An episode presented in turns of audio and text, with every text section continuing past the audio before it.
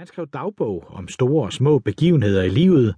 Den 4. april 1952 skrev han, Fået en søn, harvet, været i brugsforeningen, besøg af Sigrid, Kristen og Birgitte.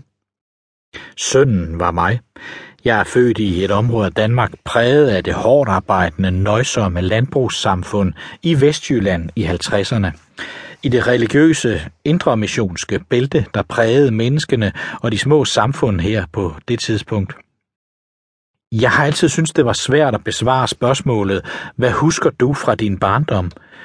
Fordi jeg altid har haft svært ved at finde ud af, hvad der var erindringer og hvad der var fortællinger og overleveringer. Alligevel er der selvsagt billeder, dufte, lyde, jeg husker tydeligt. Så på en underlig måde kommer barndommen tæt på, samtidig med at den er uendelig fjern. Fjern fordi livet på et vestjysk husmandsted dengang er så langt fra det liv, der leves i dag, at det kan være svært at tro, at det virkelig var så anderledes. Historien om min barndom er samtidig en fantastisk historie om, hvor hurtigt udviklingen går, og hvor hurtigt vi glemmer, hvis historierne ikke fortælles. Det er historien om, hvor hurtigt forandringerne finder sted, ikke mindst i 60'erne og frem efter. Det må alt andet lige give håb for fremtiden for de mange mennesker i verden, der stadig lever i fattigdom. For mit eget vedkommende har det givetvis været med til at præge min tro på fremskridt og håb for en bedre verden. Eller som min kone nogle gange har udtrykt det, jeg er præget af en usund optimisme. Det første, jeg kan huske fra min barndom, handler om livet på landet.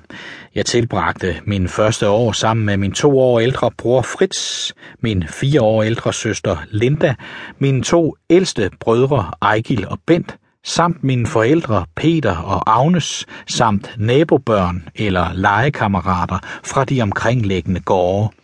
Jeg husker de endeløse sommerdage, hvor vi legede på markerne og hjalp til med at fodre dyrene.